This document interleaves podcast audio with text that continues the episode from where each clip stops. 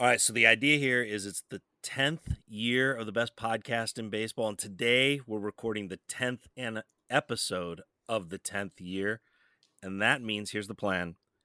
There can be only one guest for the 10th episode of the 10th year. We're going back in time to the very beginning of BPIB and that means inviting an old friend. Are you ready to go? I am absolutely ready to go.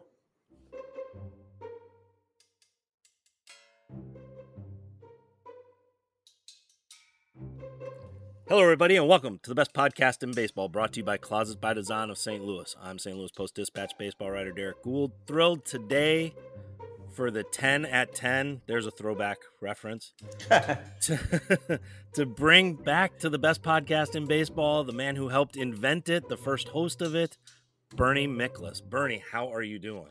Derek, I'm doing great. I'm thrilled to do this. Uh, I've told you text message or whatever you know i uh, even though you and i talk and you you you're kind enough to come on my radio show um, i miss you. I miss working with you you know? I, I really do. The greatest part of um, my years at the post dispatch and I think people on the outside will understand this.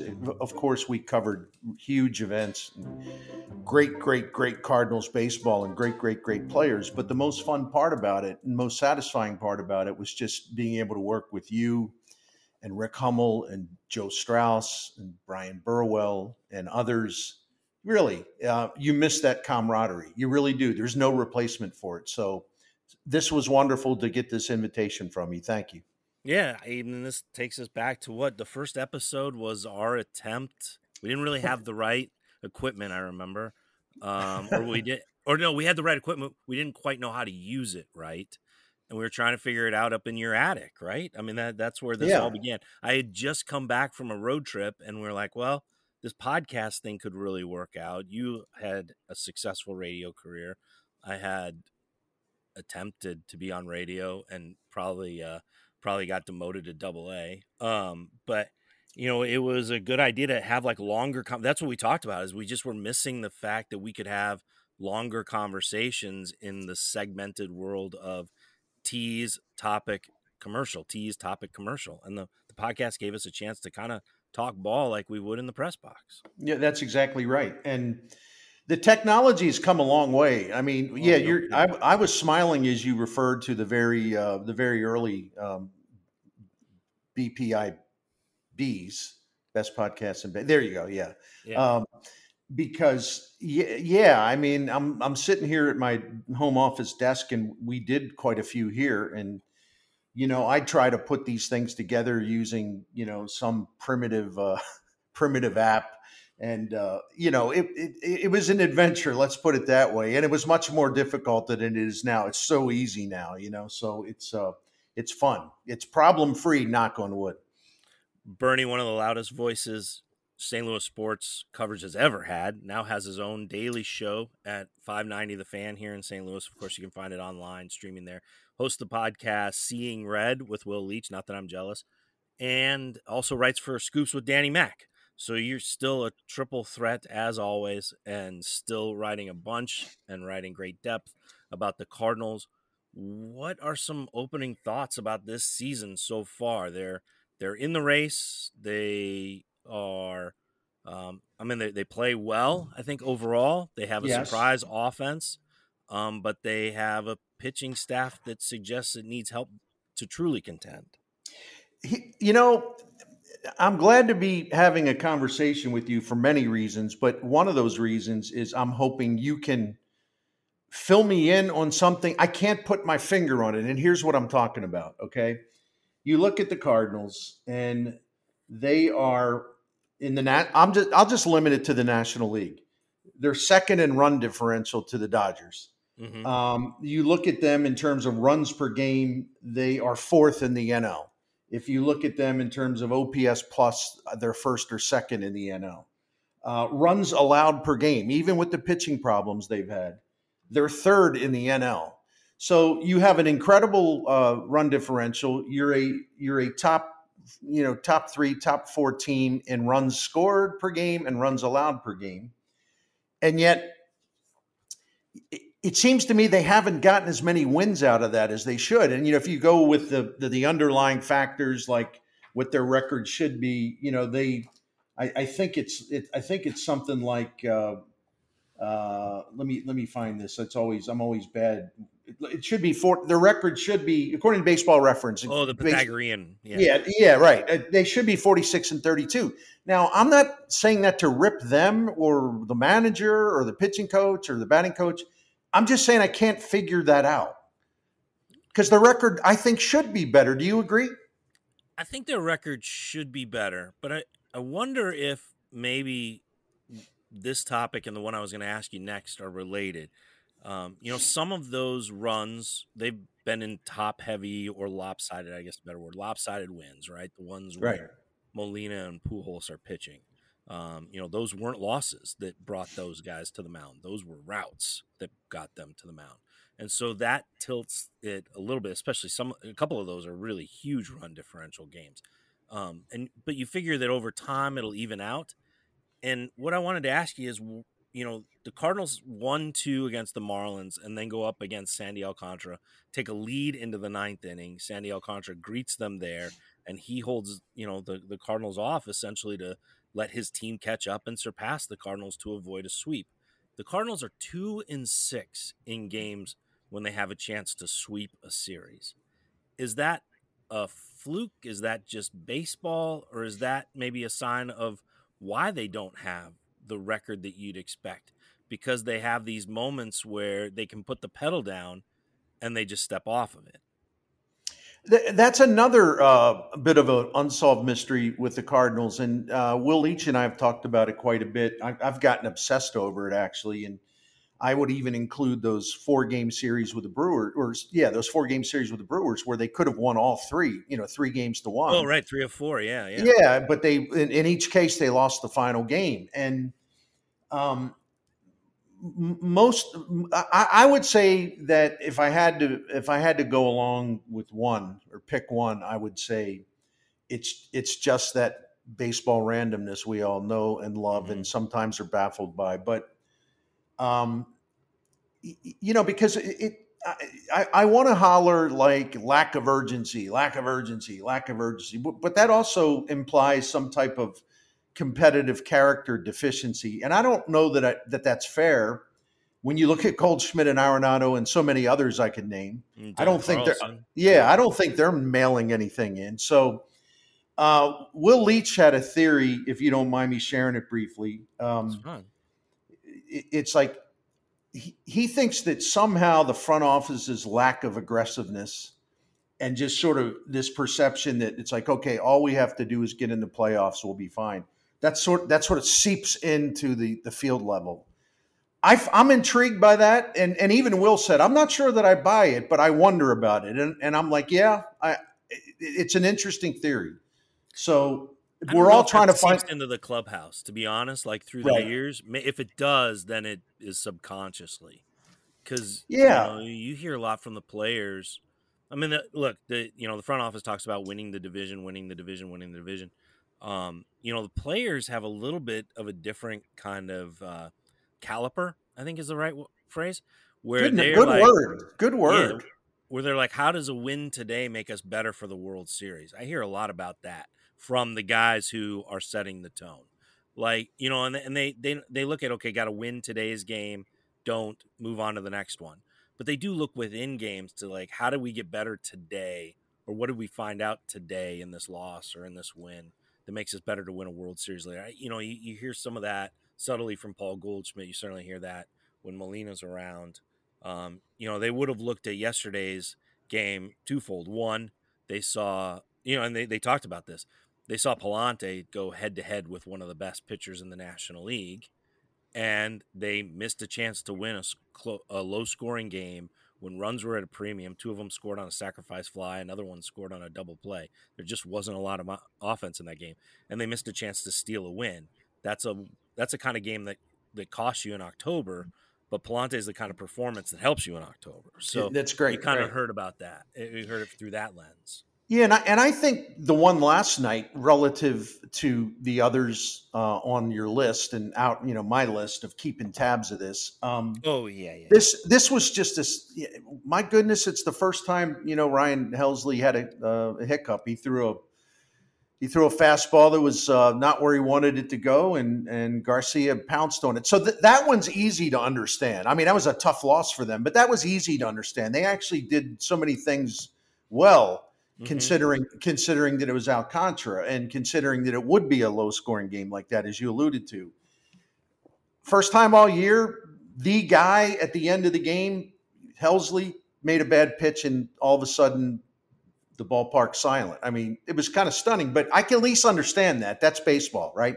I I'm going to go out on a limb, Bernie, and suggest that the offense is good. I know people will push back on that. I know people will get frustrated with that. I know some folks see a you know like a game with 10 strikeouts and go this team strikes out too much. Well, really right. they're really low when it comes to strikeout rate. I mean, they're they're among the league leaders in you know in runs scored. They're among the lead leaders in on base percentage, and they're among you know the league leaders when it comes to having a lowest strikeout. Where they where they do struggle offensively is um, soft contact and pop ups.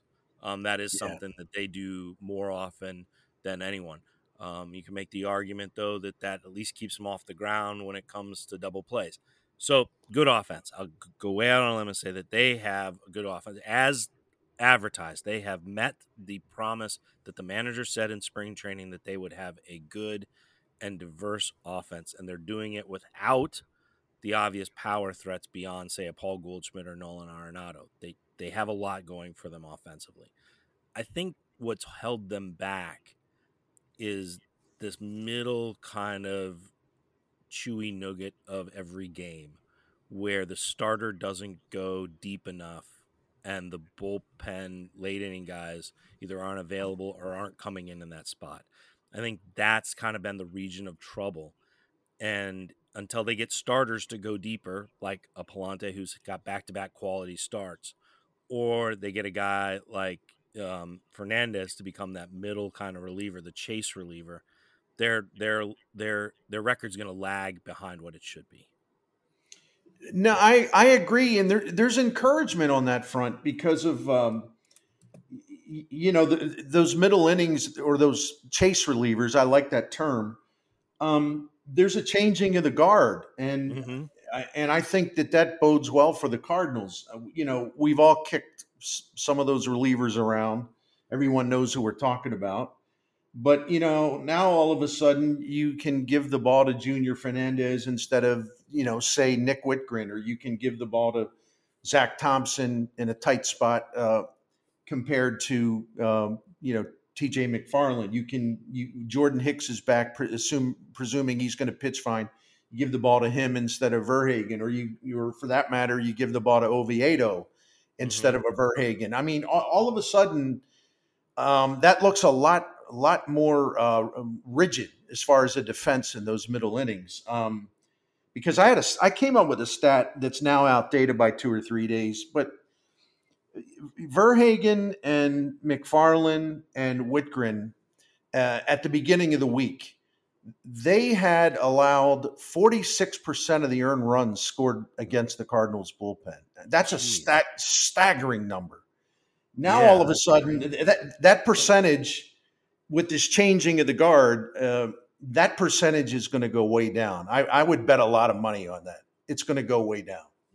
So the of thinking was that eventually they'd get some of the starters back and Pallante would go back into that role. How do you remove him from the rotation at this point? You can't. My, my only I have only one concern about him. He seems to have everything. It's the makeup, the the competitive fire. He's smart. He's obviously got talent.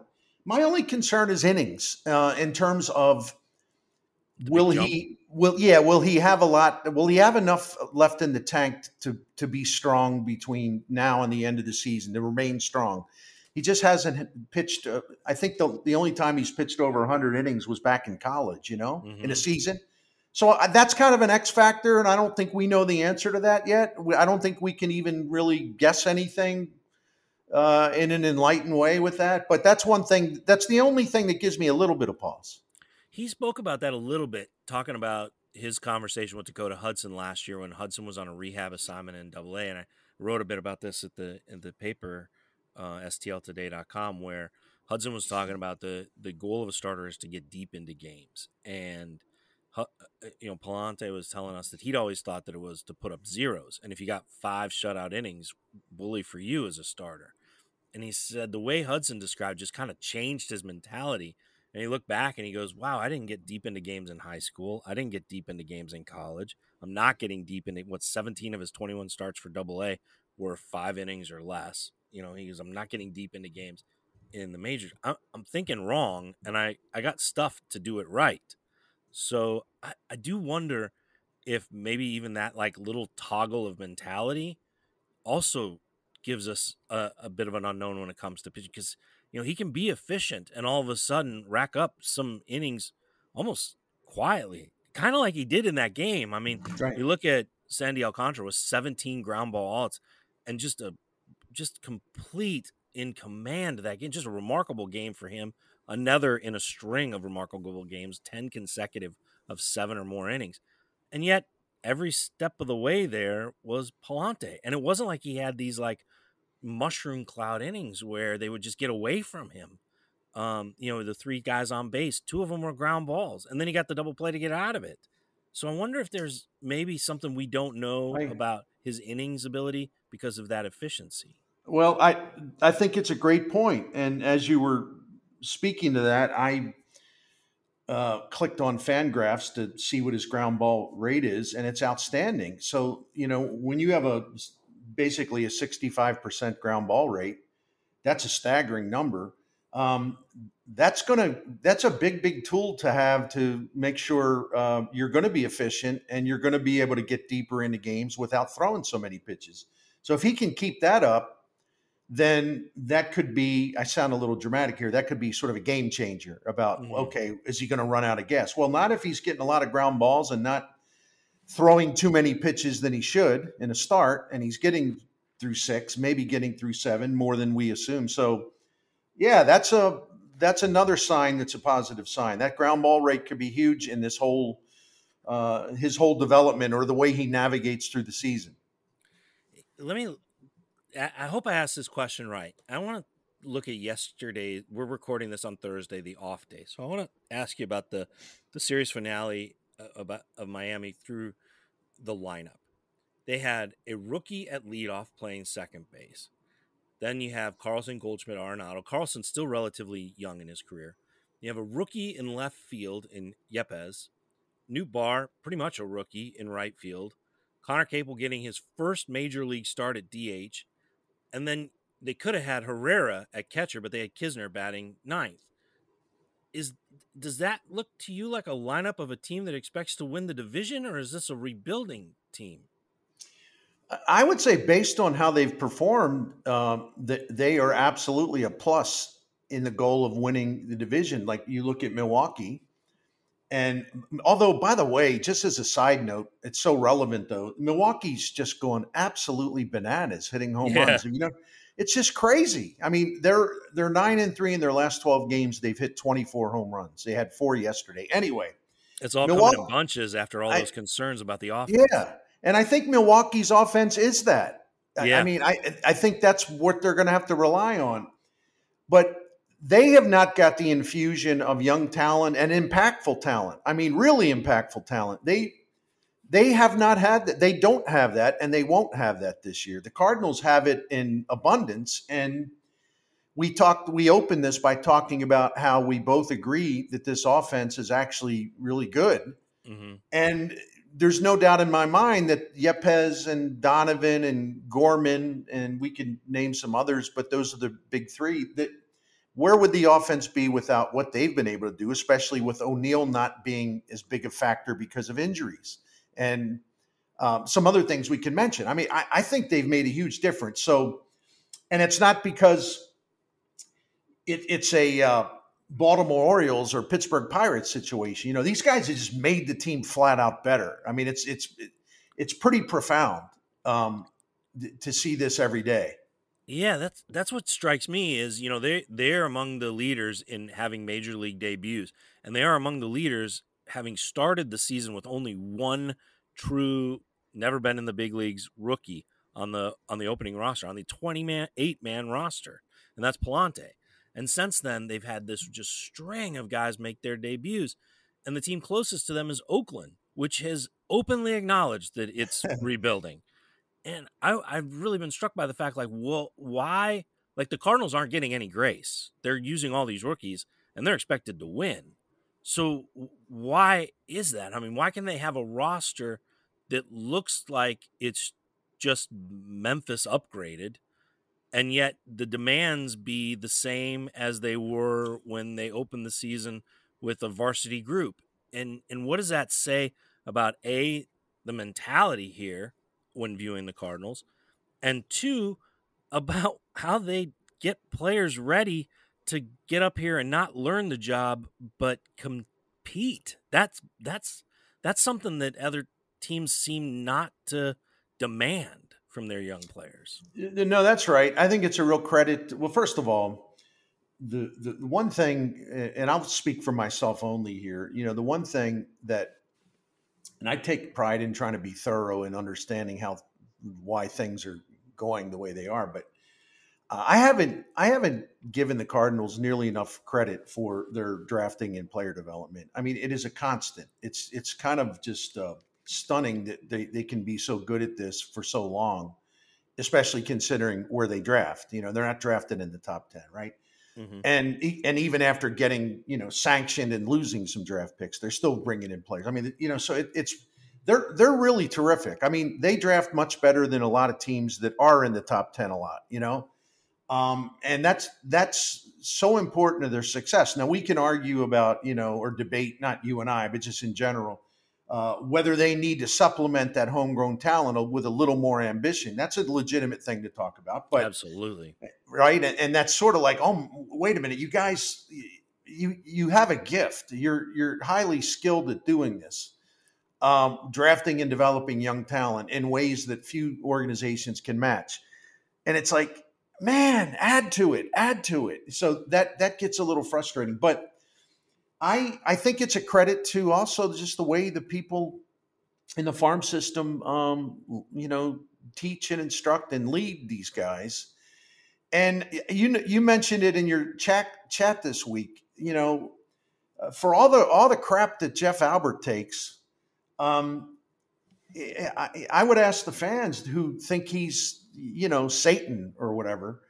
Um, why why do you think some some of these guys, if not all of these guys, have come to the big league so prepared in terms of a hitting approach? I mean, Albert put that program in. He put that system in. Mm-hmm. It's in a uniform system, you know, and I, I don't. I mean, I can't say for sure that these guys would have done it without that program being in place, but I got to believe it's enhanced their probability of early success in the big leagues, uh, and they're very consistent. They, you know, they've all shown that they can adjust and mm-hmm. adjust quickly. So that uniform approach is paying off, and I think the instruction is paying off. And then you just have very, uh, very keen ability to evaluate talent before you draft guys. I mean, it's a really, it's a really bountiful thing they have going there. And they have some luck you know, the kind of the yeah. mixture of the two, right? Like yeah. you're trading Matt Adams to the Atlanta Braves and you want to get something in return. You want to you want to get a player in return. And what they did was, well, look at who is performing well at an age far below the average age of his level and who's done it a few times. Oh, this Juan Yepez kid looks like he's doing that. Gosh, he's quite young for that level and he, he's hitting all right, third baseman. Well, why don't we just take a ch- chance on him? And so they get a guy like him, and then he goes into the Albert School of Hitting or whatever they've set up or want to call it, and changes his swing and goes from a guy who can make contact and have some success at the lower levels to unlocking this power without losing that knack for contact. That's right. a far better hitter. And now they have a prospect and now they have a DH. No, and, and they also you know their strikeout rate at the big yeah. league level and even down below. I mean, they it's they're really good. Their contact skills are really good. It's right, and and I don't think you've pointed this out there because of course, I read you faithfully. You've pointed this out that they they really haven't gotten enough credit for where their strikeout rate is, how it's improved at the major league level. I mean, yeah. it's really it's really pretty impressive. And it people the only time you hear about strikeouts is uh, you know is if they strike out 11 times in a game. Yeah, if Corbin Burnes strikes him out a bunch as he's yeah. striking out a bunch of people. Right. But they've they've done a really good job. Nick Pivetta who had a great yeah, against He them. did. He did. So I uh, I'm impressed by the way this is all uh, this the the way it's all synchronized and it's leading to more positive results and they have more talent as you know and most people know they have more talent position player talent well pitchers too but position player talent on the way. Um, yeah. really really really exciting position player talent. So of these rookies who have arrived and contributed in this first half of the season we're almost at the actual halfway point um, 81 games into the season. Who do you think has staying power, not just for the second half, but really has heightened a look of of where they belong for the for the immediate future and next few years for this team? Is there are there a couple of these guys that have changed that, that you think have, have staying power? It's a good question. It's a tough question because you know, number one, uh, you know, I would want to say Gorman because he's got the most natural ability and he's also really really smart and he mm-hmm. really works at it he's got a great hunger to succeed mm-hmm. he has also shown the ability to adjust but we also know that you know his his uh the swings and misses at least in this stage of his career are going to be higher obviously a lot higher than donovan and and yepez uh, higher than Yepez. and then then i would say well wait a minute what about Yepez? look look at his um look at how quickly he made corrections when he went into a mini rut and look at how quickly he adapts and just look at that swing and look at how he hits for power and he it just seems to come so naturally you know it's a nice quick stroke and everything else and then you look at donovan and he's in an entirely different class so i don't even know that i can compare him to the others because you know, uh, I think he's going to be a very, very popular player here, and he he is already because he's got those old school skills. I mean, he hits the ball the other way. You look at a breakdown of his hits, and it's amazing how many to left, how many to center, how many to right. And he's he's not worried about home runs. He's he's going to hit them where they ain't, and that's that's one of the old time baseball expressions. But he does it, and he has excellent contact skills. Uh, lately, there's been more swing and miss, but generally, you know, it's it's the contact skills are incredibly impressive for a rookie. And I think plate discipline and strike zone judgment, that stuff will always, always be huge in your success as a major hitter because it's a foundation you can absolutely rely on, and it'll it'll sustain you. And so I think he, it's not going to be a power thing, although doubles are great. You and I have talked about Hello. that. Doubles are great. But he's not going to be a home run guy. But man, um, the, I think the offense is just going to be more consistent than maybe what the other two guys will give you. They'll give you more oomph. Um, but I think he gives you the day in, day out consistency. And there's a place for that, especially, well, the shift will be banned at some point, but you know what I'm talking about. That's, I don't think that'll bother him either where where's his ultimate position though? I mean, like we see a lot of what he's brought to the lineup, and he's been such a huge factor in lengthening the lineup, regardless of yeah. where he hits. But where, like, you see Gorman and you go, okay, yep, he's going to be the second baseman of the future, and you know, provide power there. Um, with Donovan, it's less clear. Like, where does he play? I'm going to take the easy way out here, but I, I also think it's the best answer is that I, I wouldn't change a thing um, mm. because it, I mean if you if you go by the actual performance so far, it depends on what metric you want to look at. But defensive run saved, you know, he's been really good at third base. He's been average or a tick below average at every other place he's played. And given the versatility, the trade off there, the flexibility that it gives a manager who absolutely uh, wants to have a uh, a flexible flexible group of position players so to give himself matchups and late inning moves and things like that, platoon stuff. You know, whatever deficiencies Donovan has defensively, at least to this point, it could change, but at least to this point, there's nothing glaring there to where you say, yeah, you just can't play that guy at that spot. You know, I, mm. I think it's I think the trade off is worth it. At least again, as we sit here today, it has been.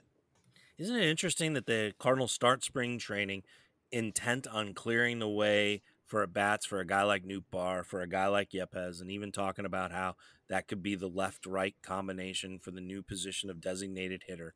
Then by the end of spring, they've signed Corey Dickerson and Albert Pujols to be the left right combo at DH. And here you are, the start of July, and it's Brendan Donovan and Yepez who might be the left right future of DH. Uh, it could be right? You know, and uh, if Marmol's going to be the manager for a long time, and I assume he will, uh, he, you know, the way he the way he likes to put Arenado in there, Goldie in there, he'll run some other guys in there to get, as you always allude to, get them off their feet. Mm-hmm. They don't have to play the field. Um, so he he uses the DH spot uh, like a little differently than I expected, and that's good the way he's done it. But um, yeah, I, I, I, think that uh, either one of those guys, Yepez in particular, because he can hit right-handed pitching. Mm-hmm. I don't mm-hmm. know that you got to be so worried about um, platoon splits there. Great you know, point. if he if he keeps this up, I could see Yepez being, uh, you know, logging most of the at bats. Again, if he can sustain what he's been doing, I, I could see him logging most of the at bats at uh, at DH. And that's probably a good thing because you know God love him, but he's a little more defensively challenged than I think Donovan is. Hmm. I, I'm I'm fascinated by Yepez's success against good. Yeah. Pitching. Had only two hit. You know, the Cardinals only had two hits against Corbin Burnes. He had both of them. Right. Doubles against Sandy Alcantara. You look at Logan Webb, a couple hits against him. Chris Bassitt with the Mets. The Cardinals have had their problems with him this season in two starts. And look at that. Yepez has two of the hits against him. I think two of the 11 hits, while others have struck out a bunch um, or, you know, had problems with him. I mean, it, it, he hits good, not just like you said, right handers, but he hits good right handers. Yeah, he, he does. And uh, he's one of their better hitters against better pitchers, mm-hmm. if that makes sense. He really is. Yeah. And because I, I keep track of that a little bit. And, I, the last time I checked, he's done really well against um, you know pitchers that have that ERA of three three point five zero or less. You know, um, maybe that's changed a little bit, but I doubt it. He no, he's um he's really he's really special, and I don't think there's anything flukish about this because again he's shown the ability to say, okay, I know what I'm doing wrong here. If he gets good advice, he implements it. There's not a bullheadedness about him, and I think that's important. What have you been your opening sense of Liberatore? You know, first of all, like like that start in particular against Milwaukee was terrific. It's just terrific that Saturday afternoon game, and he had uh, he had another one like that. Um, I don't think the consistency is going to be there, and I can't say that I'm surprised by that because even at AAA, you know, he uh, he got hit pretty well, pretty hard by right-handed hitters, and that's to me the the thing that makes him uh, an, an, unfinished product, right? Uh, he's going to get there. I'm a little surprised that they haven't figured out a way for him to do be more effective at taming right-handed batters, but hmm. that's kind of the hole in his game, eh, you know. And he does have that kind of, you know, his delivery. Uh, I don't know how to explain it because it's you know he's sort of all over the place, and so I, I think that that's going to be uh, you know something as he goes along that will uh, will surface and have to be dealt with from time to time as far as like kind of smoothing him out. So I don't think he's a finished product, but I think the talent's there. I wish I knew how soon he would be a finished product, but hmm. look, this is hardly unusual. You know, he's a very young guy still, and he hasn't really pitched all that much. But when he's he's on, I mean, you can see the talent, you can see the potential, you can see what he can become, and that that right there is exciting, and it's a reason to give him an opportunity. Uh, you know, if you don't have a clearly better alternative, because he's a talented guy and he's going to be a big part of your future. We've talked about how Pallante's kind of pushed his way into perhaps sticking in the rotation and certainly giving them a new view of what he could be for the second half of the season and really part of their planning going into next season. Talked about Donovan, Yepez, Liberatore, who's going to get a start against Philadelphia. I, I think this. I think he still qualifies as a young player. He's not yet arbitration eligible, so I think that still qualifies. Um, but my, might I offer somebody who I think maybe has changed his place with the organization most this season, and that's Tommy Edman. He's done a really good job, um, really good job in improving against you know right-handed pitchers, which was something that was going yeah. to be that could have limited him going forward if it wasn't if he didn't make those improvements. But he's doing it. He's a heck of a player. He really is. And he's played well at shortstop. Have are you you agree with that? Oh yeah, totally. Yeah, I I was one of the uh, nervous people about that, but he's eased those concerns. Um, they may have to give him a you know a more maybe more days off, um, but think? but you know just to just to you know make sure he doesn't get too too worn down or whatever. But no, he's uh he's a marvel. He really is. I love watching this guy play defense. I, I mean, there there's something about the arm there, like longevity, right? Like just the wear and tear of the arm. We saw David Eckstein work to maintain that arm strength and positioning and all that stuff. If we go in the Wayback Machine, we also remember, you know, when Aaron Miles was asked to play a lot of shortstop and how that caught up with him uh, eventually. You know, right. just like the grind of that position without the the arm strength there to pull it off. You know, I'm really intrigued to see what Tommy Edman does. He he he has been a superb defensive player. It, it's interesting that he may not win a second consecutive gold glove at second base because the Cardinals need him to play shortstop and he would win whatever would be a middle infield gold glove if they had such a thing but maybe he's the guy who brings that back to the conversation right this notion that maybe there's a utility gold glove that should be awarded because you got these guys bouncing between them and being exceptional at both yeah i like that idea i'm i'm all i'm all in favor of that Definitely. So, so what does this team need, Bernie? What is this team missing? What is it? What is it missing? Is it missing a healthy Jack Flaherty? Is it missing Flaherty and Matz? Is it missing something that's not on the roster? What what's it? Why? What does it need to do to capitalize on the offense it has and the the contributions of the young players it has to turn all that into a team that's not just in the race but leading the race?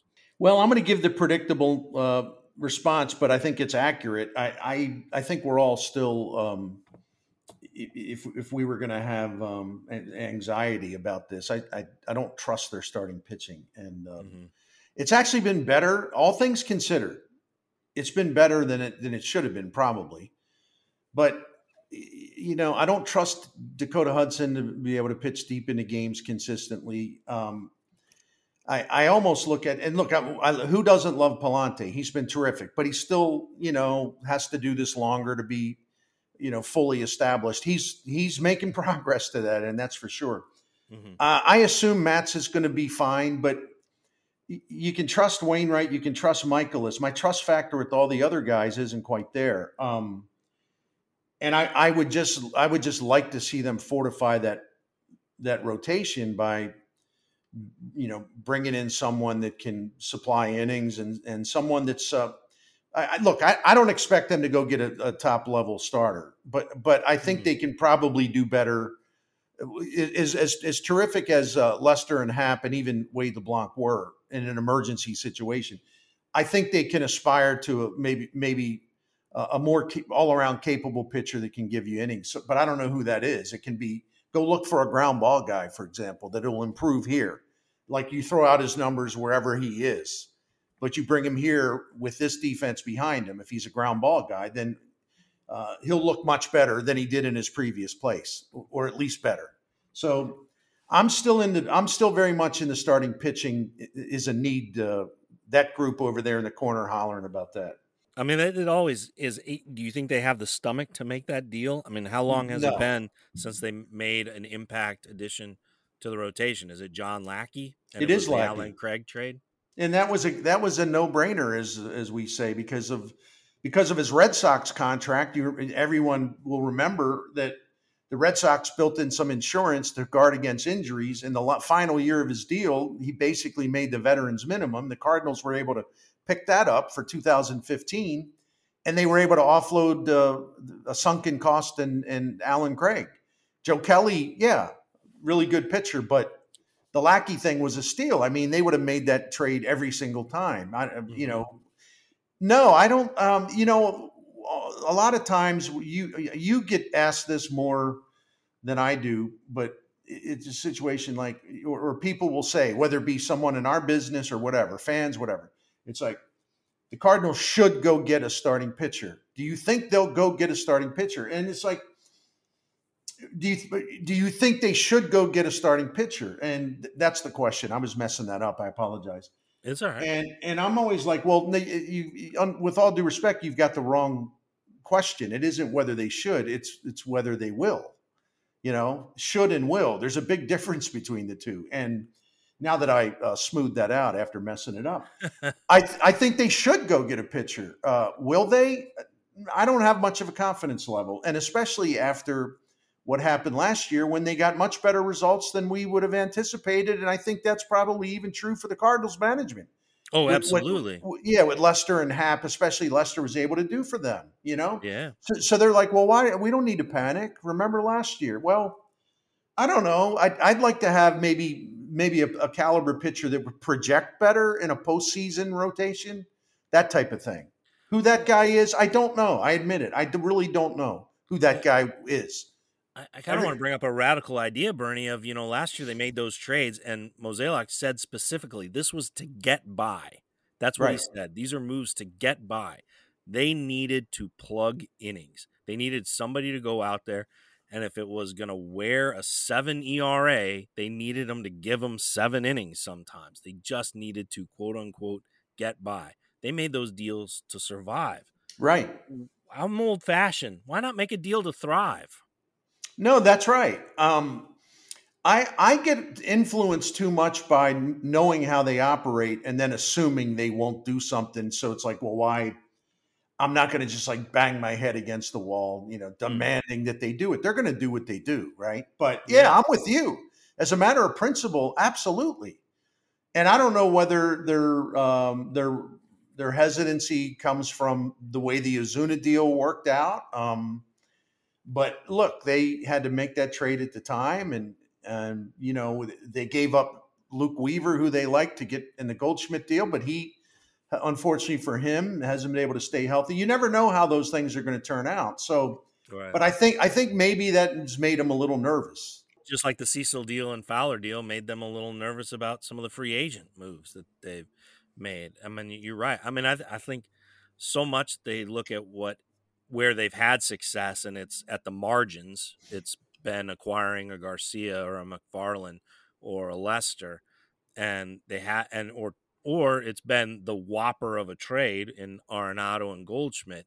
Um, but that that mid range where they they pay the market value for somebody or they have to use a talent as the centerpiece and have to make a call between two standout prospect pitchers yeah i mean they, they feel like you know i could see where they feel a little bit bitten by those And so I, I just wonder though, you know, again, I, I'm not trying to be dis- disrespectful here, but I I understand they're, you know, they're expressing optimism that Flaherty will pitch again this year. But okay, first of all, I, I'm just got to be skeptical of that as a matter of just principle. But the other thing is, you know, how even if he is cleared to, to resume activities and all that, I mean, how long before he would actually be pitching in a game and will he be viable? Uh, will we see something of a re- repeat of what he just went through? Um, so I, I have to sort of put him out of my head when I when I start to think about this as an outsider. Um, so that leaves him a that leaves him a little bit of uh, to me it leaves him a little thin and a little and, and a lot vulnerable if you know they should have another injury or one of the young guys goes south. mm-hmm. Uh, you know, so what do they do? I mean, would they do something? I'm going to ask you this: Would they do something bold by elevating, you know, Gordon Graceffo, uh, or is he Yes. someone that? Yeah, but in what role? You know, would they look at him as a middle innings guy? Would they bring him up to do that and then move Zach Thompson to the rotation? I mean, what are some of the other ways they can they can go? I want to ask you this: What are some of the other ways they can go? to fortify starting pitching or at least have back really good black backup plans without going outside the organization if it comes to that. What give us an idea of where, where they could go? They they need one of those pitchers to come back healthy. I mean, let's be, just be blunt about it. They right. need a Matz or a Flaherty to come back and be healthy. Um, they really need one of them to come back and be a five inning guy for them. That that's where it's at. Um, you know, if if they can be more than that, then great. Then that then that helps them out tremendously. But they need um, one of those guys to to be to provide for them in the role. Uh, maybe not expected because Flaherty was expected to lead a rotation, but they just need to be consistent for the rotation. Beyond that, yeah, absolutely. Graceffo is the uh, is a guy who would be in the conversation. Uh, you know, what role he has, it could be. You know, he's got length when he arrives and he gets the start, and if that's where it goes, it goes. Or they look at a piggyback and they do pair him with a lefty like a Zach Thompson.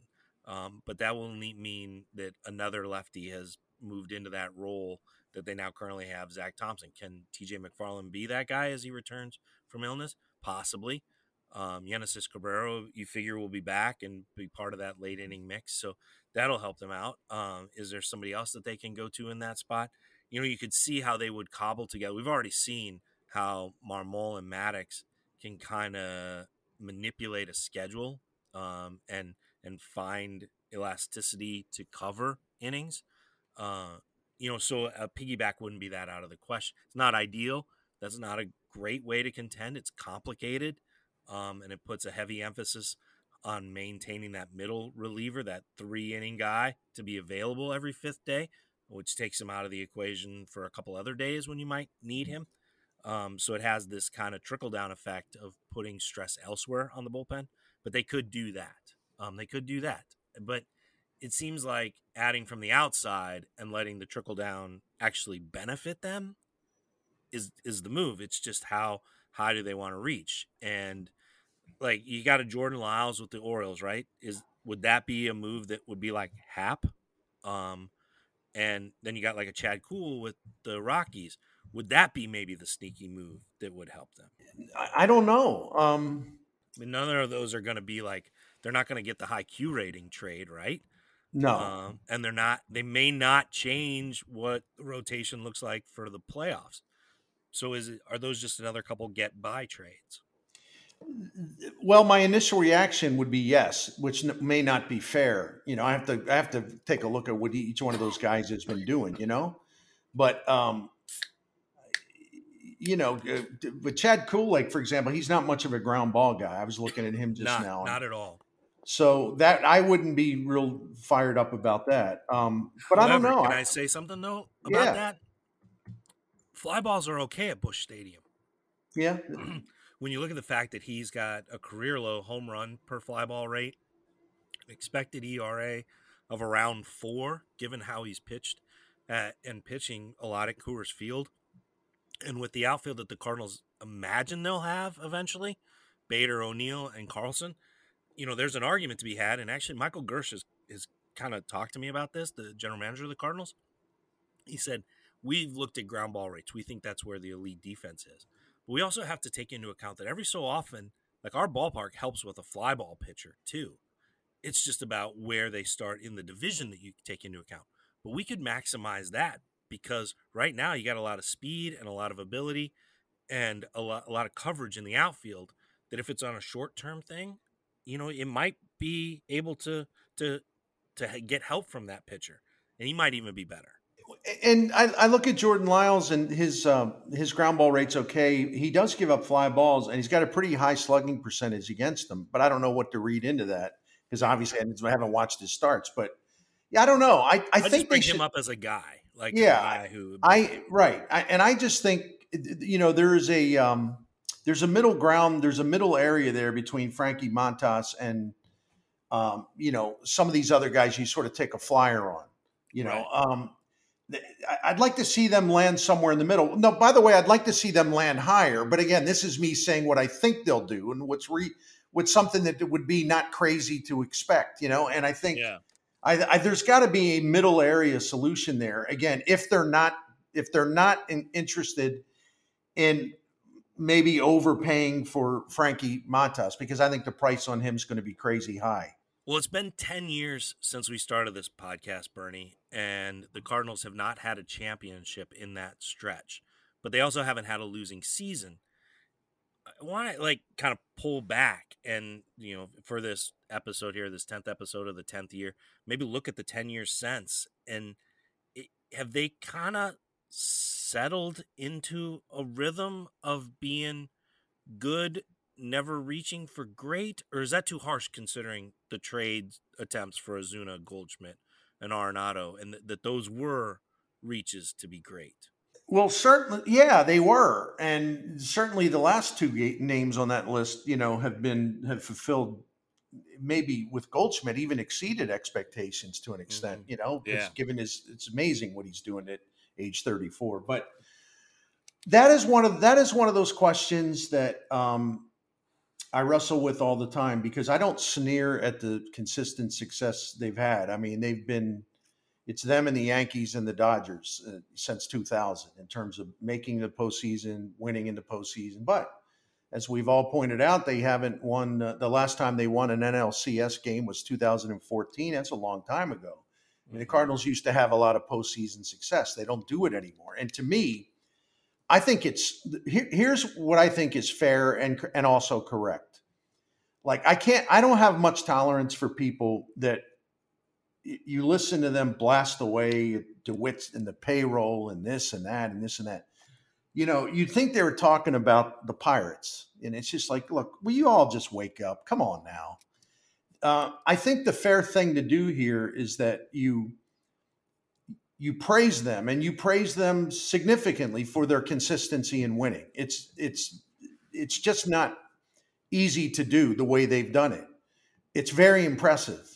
Mm. But I also think it's fair to say, look, you you have done this so very well and if you just if you just are more aggressive, if you just take that big swing, uh, it'll make you more viable for postseason success. And it's like you have to get over this mental block or this psychological fear or whatever it is. And I know I know they want to be good long term. They want to be really really good every year, and that's a noble thing. That I don't I don't poo poo that. That's uh, look. I grew up with the Baltimore Orioles, okay, and this is one of the reasons why I don't have tolerance for people who just dismiss the success they've had um, you know, I watched Brooks Robinson, Frank Robinson, Jim Palmer, Earl Weaver, all these great, great, great, great teams. And you look at what that franchise has become. You you look at just what a what a empty place it's been for a long time now, and maybe it's going to get better here soon. So I don't take that stuff for granted I, because I know what it's like to watch a team that's great every year, and then all of a sudden, you know, they're down there in in the bottom of the pit for a long time, and so uh, I'm always going to praise their consistency of success, but I do believe it's fair to just say, come on now, you know, make that big move that'll make you much more viable in the postseason. In, in the 10 years since we started this, so much has changed. I mean, I mean, in a way, like the Cardinals are the steadiest thing about it. Um, you know, they're always in the conversation to win the division. They're, they're, you know, they, they haven't made the big splash at the trade deadline. I mean, it's like, every year, you know, at least they're the the consistent one in the conversation. And meanwhile, um, how we cover baseball has changed. You know, yeah. in recent weeks we've had earlier deadlines, so we're trying to scramble to find a way to make sure that game stories get to the readers. We had a day this week where that didn't happen because the deadline got moved up so much, and you know the the change to immediacy, the change to newsletters, the expansion of subscription services to you know like the athletic and other places um, into the in into the kind of the ecosystem for competition. Um, and the game on the field has changed. Uh, you think back to 11 and the style of play that was eh, you know in the game at that time. Uh, you know we've had the emergence of Shohei Ohtani, a once in a lifetime kind of player um, who stands out and great athleticism, great ve- uh, you know velocity. Uh, the game may never have had this much talent in it, Bernie, but it also may never have been this hard to hit. And I just wondered from your perspective, like w- what to you is a concerning trend in baseball in the last 10 years? And what to you is an encouraging trend? Oh, that's a that's a that's a oh boy, that's a lot there. Um, I, am like everyone else. I'm sick. I'm really really bored with the pace of play, and um, have actually sort of gotten angry about it.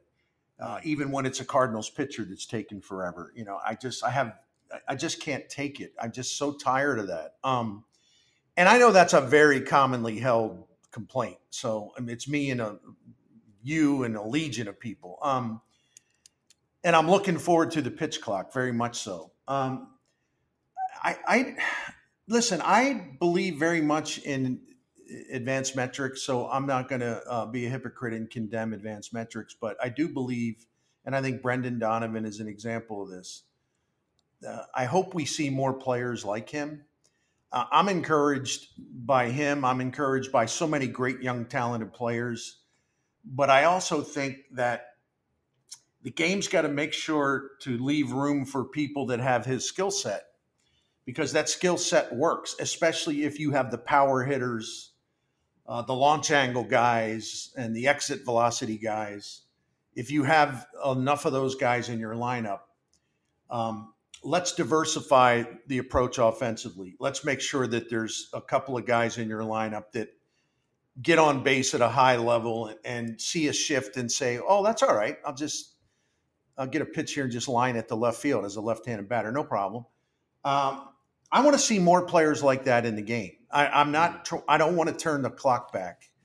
I just think that guys like that need to have more. Um, if if if they've developed into those kind of hitters, first of all, I don't know how many of those guys are, but but I want to see more Brendan Brendan Donovan types in baseball because I think it'll be good for the game. Look at how entertaining he is. Look at how fans love this guy. Look at you know um, even even some of the the broadcasting from out of market about him.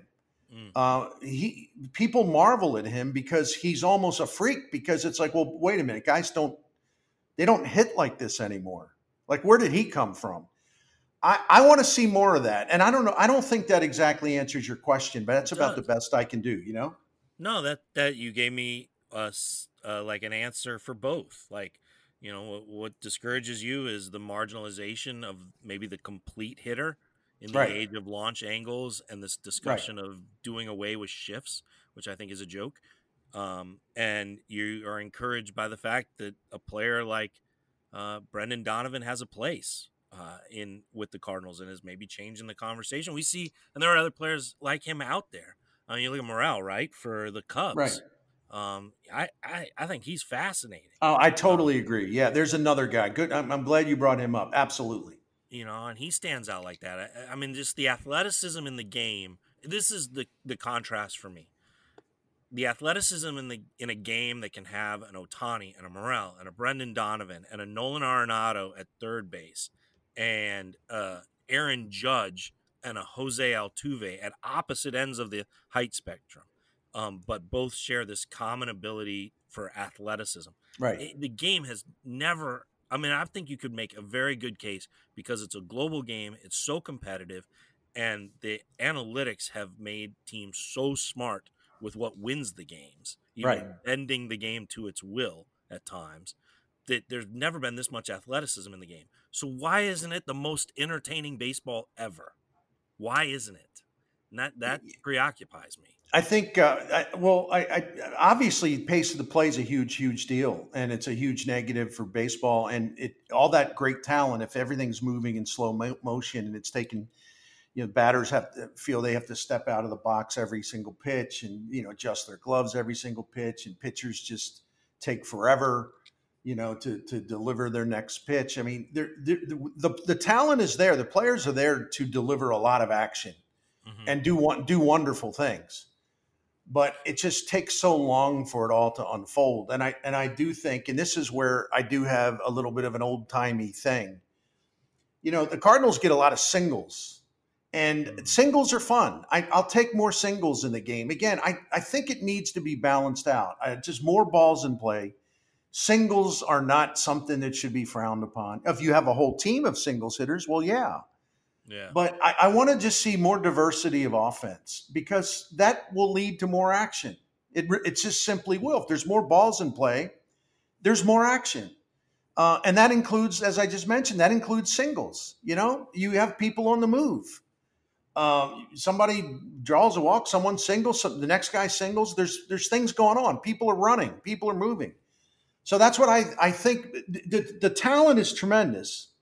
I just want to see it diversified a little bit and maybe not get so hung up on certain orthodoxies. Um, and I'm not condemning launch angles or exit velocity. I look at those things all the time. It, it's a big part of evaluating, you know, players, but also to see their potential and also see whether they're capable of hitting for power and things like that. I mean, that's important. But um, one of the things I like about this year, this year's Cardinals team, for example, and I know some of it has to do with the ballpark, although they're hitting better at Busch Stadium this year They than are. they did last year. They really are. Yeah. You know, the Cardinals are pretty far down the list in terms of home runs per game. Mm-hmm. I mean, they're not built on, well, we have to hit home runs or, or we're doomed. They're finding a lot of ways to score runs. That's another part about this offense that I think has been overlooked, not by you, but I, I mean, in general, fans, a lot of media.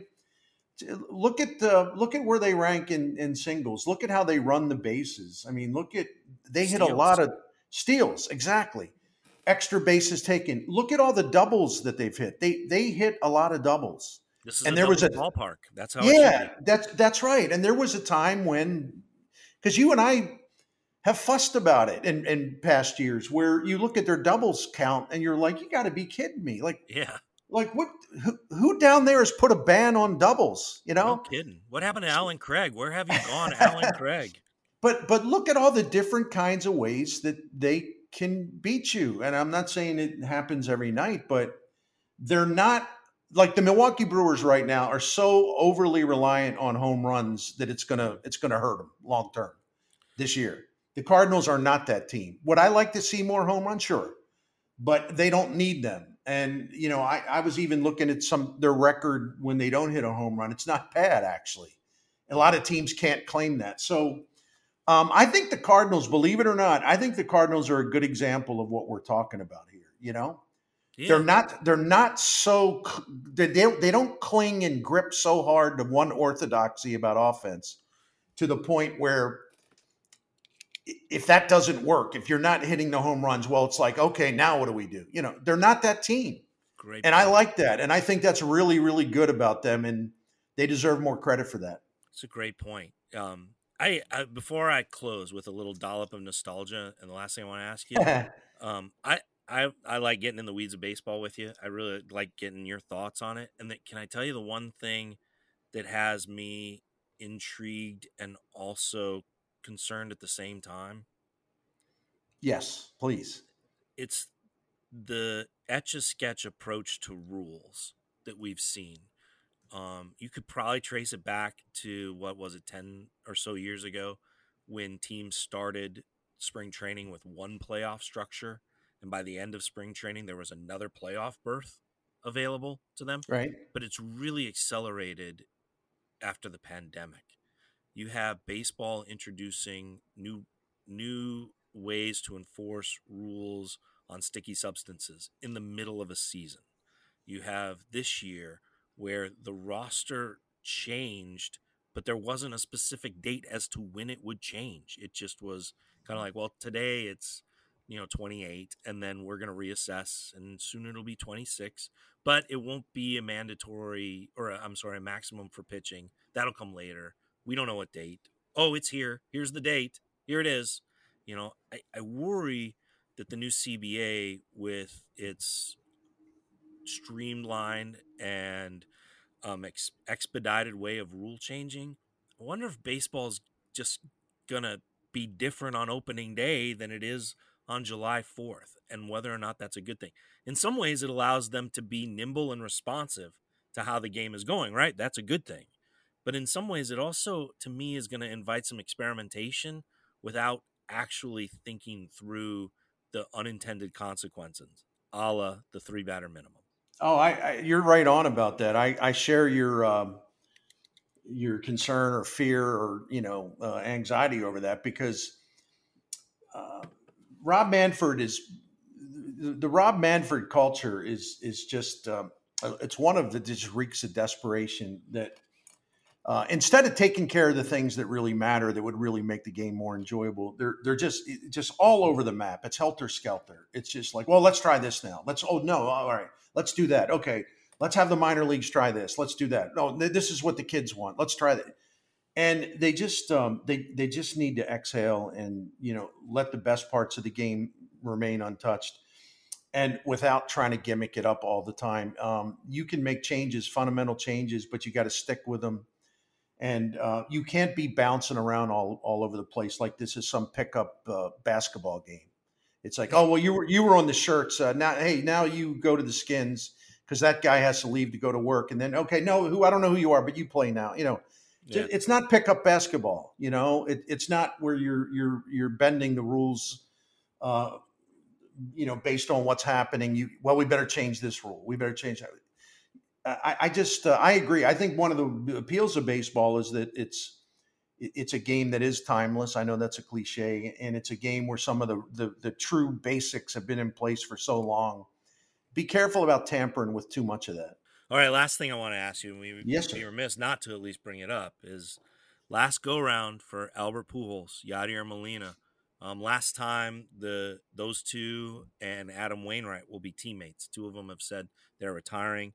Um, Adam Wainwright doesn't seem to have any reason to retire with the way he's pitching, um, and he's gonna be on the brink. He's got ten more wins to get to 200. Um, it's a round number. It's a nice round number. It also certainly elevates the conversation for him going into Cooperstown. Absolutely. Um, if not with the writers' ballot, then certainly at some point in time with the Veterans Committee. And he's a guy who, you know, maybe will change the conversation because for year after year after year after year after year, we've talked about the sportsmanship clause there on that ballot being used to carve guys off the ballot. Maybe the sportsmanship clause gets a guy on to the ballot for once. Well, maybe there's no maybe he's the guy. Yeah, there's no finer know? no finer gentleman in, in the sport. Um, as Tony La Russa would say, at the very least, he's tied for first. You know, right? And yeah. and he's also so great for the game because look, I thought he was done uh, with the elbow back in you know 2017 when it was really bad. I thought he was done. Yeah. yeah. Um, he is incredibly his survival instincts and his intelligence and even within a season even from start to start as we've seen recently you know he no one diagnoses his uh, his uh, Alan, Adam Wainwright's uh, flaws better than Adam Wainwright. He knows exactly where he wasn't good. He knows exactly what he has to fix, and he fixes it and he goes from start to start like a mechanic, uh, just taking this old car. And I guess he's an old car. I don't mean that as a put down because this is actually a, a compliment to him that he's so good at his age. And you know, he makes a start and he takes the car into the shop, and uh, you know, he gets gets under underneath it and he tweaks this, tweaks that, tweaks that, and then the thing's running good as new next start. I mean, he's amazing. He's absolutely amazing. Um, so I hope he continues to pitch, and you know that's his decision. But he certainly has the wherewithal and all the tools he needs to pitch at an advanced age, uh, even 41 years old next year. So, look, Pujols and Molina are very, very special because they've always. I, I think I don't even know how to ex- describe it because you and I have had a chance to watch one of the great hitters and really great baseball players of all time, all time, and Albert Pujols and with Yadier Molina, we have had the chance to write about and cover and watch um, someone who is in the, the the inner inner circle of the greatest catchers of all time, and also someone who um, brings to the competition the kind of stuff that advanced metrics, which I'm a fan of, but they don't cover. They don't give you enough credit for. There are so many things about Yadier Molina that help win a game that do not show up uh, in WAR or show up in this or that. Um, and then it's easy to sort of downgrade his career. But you haven't been paying attention. You haven't looked at the Cardinals' team ERA and where it ranks since he's been the catcher. You haven't looked at all the pitchers that have come through here who have gotten better. He's been the one constant. It hasn't been the manager. It hasn't been one pitching coach. It hasn't been one set of starting pitchers. he's been the one constant and he makes it better every single year in ways that do not show up at Fangraphs. And so, in, in that regard, with Molina, I a lot of his appeal to me is that you can see how great he is, but you can also imagine seeing him playing in the 1920s mm-hmm. in the 1930s and just running the show, right? Yeah. a, a, he, a timeless, timeless, timeless baseball player. And damn, that's appealing to me. You know, we'll never see another one like him. And, and it, that's not, that's a cliche, but it happens to be very, very true. My only thing, Derrick, I have to be candid. I, I wish that on the field it would be going better for them. And I didn't have high expectations. And, and I'm excluding Wainwright from that. But, yeah. you know, I wish it could be happier in terms of the actual on field performance. You know what I mean? I do. Uh, maybe maybe that's just you know trying to cling to a little bit of a fairy tale. I'm I'm I'm glad that they're here, but it's it hasn't been hasn't been smooth. I guess is the way to put it from a competitive standpoint. Maybe the only way it ends well, or ends the way it ought to be, is with team success, not individual yes. success. And I do believe Albert Pujols is influencing this team in uh, ways that, uh, again, really have nothing to do with his own individual performance. And I just wish he could see more left-handed pitchers. Where'd they all go? yeah, this division isn't isn't chocked with them. I got one team in this division that only has one lefty on the uh, on the roster. It's remarkable. Uh, well, Bernie, we have Thank we you. have made good on our promise with the initial offerings of the best podcast in baseball we would give ourselves a chance to explore topics in deeper, greater um, anecdotal detail uh, without the limits of a commercial break coming up. And we also acknowledge that we would talk too long. So we've done it. 10 years in, we're still doing it strong. So, uh, Bernie, thank you so much for this. Thanks for being there for day one, for, for, for helping come up with the idea of this thing and giving it life. And thanks for always being there for me. I'm not in St. Louis without you. I mean that, that that's a story I've told many times, um, and it's true. Uh, I'm not I'm not in St. Louis. Um, I'm not uh, aware that it's even possible that I could cover the Cardinals without you. Yeah, two things happened on uh, whatever the date was, but the opening day 2001 season at Coors Field. Two two things. Well, three things happened. Stan the man showed up uh, unannounced to throw and the Rocky said, oh, well, yeah, come in. Um, would you th- like to throw out the first pitch? So he threw out the first pitch, ceremonial first pitch. It was Albert Pujols' first game in the majors, and I, I always like to get into the mythology of that and say Stan was there, he knew, so he was that was his way of symbolically passing the torch, him showing up for Pujols' first game. Uh, so Pujols made his major league debut. Now the third thing, which is not as important to our listeners, but it's important to you and me, the third thing is you and I sat in Coors Field in the media lunchroom, for lack of a better term, and we were talking about you and i was a big fan and you know admired your work and i know how hard you work how talented you are how dedicated you are.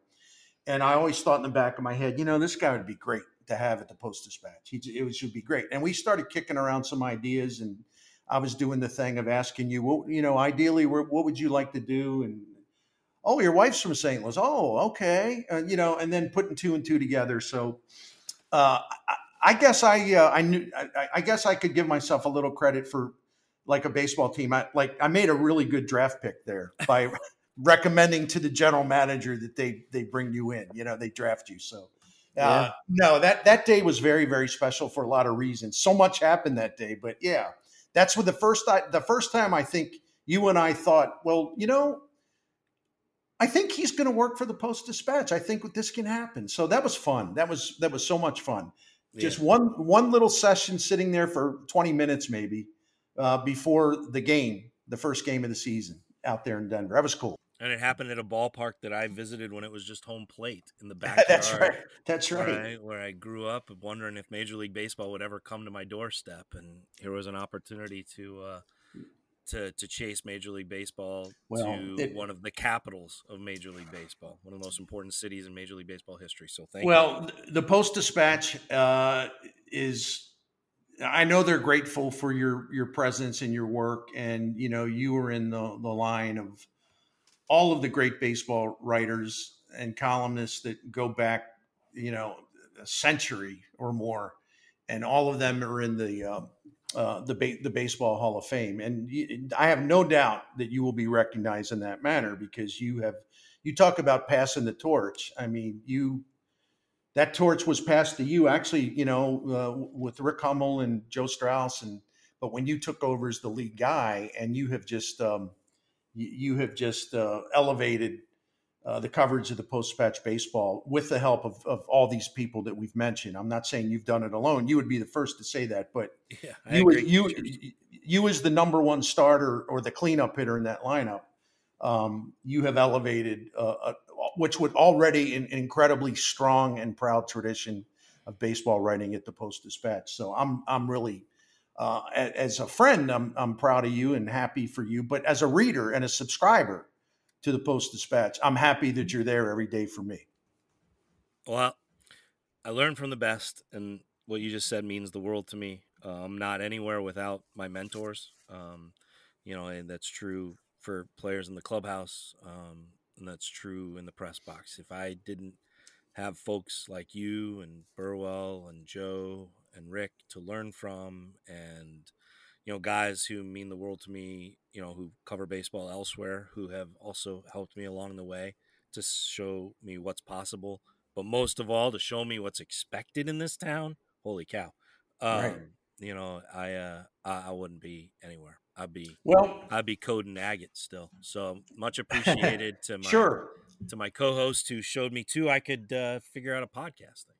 Well, absolutely, and maybe we'll both be around long enough. And I'm older than you, so I don't know, but we'll be. I'm closing the gap, Bernie. I'm closing to, the gap to do it uh, to do another anniversary show. It'd be uh, great down the road. Yep, absolutely. We got to make this an annual anniversary show. Uh, absolutely, and I again, I can't thank you enough for inviting me to do it. It meant a lot. It really, really meant a lot to me. It really does. So thank you so much. And here we are in the 10th year of the best podcast in baseball, brought to you by Closet by Design of St. Louis. You can find the best podcast in baseball, you know this, wherever you get your podcasts, at iTunes. And you can find all the Cardinals coverage from the Post Dispatch at, well, you know this too, at stltoday.com.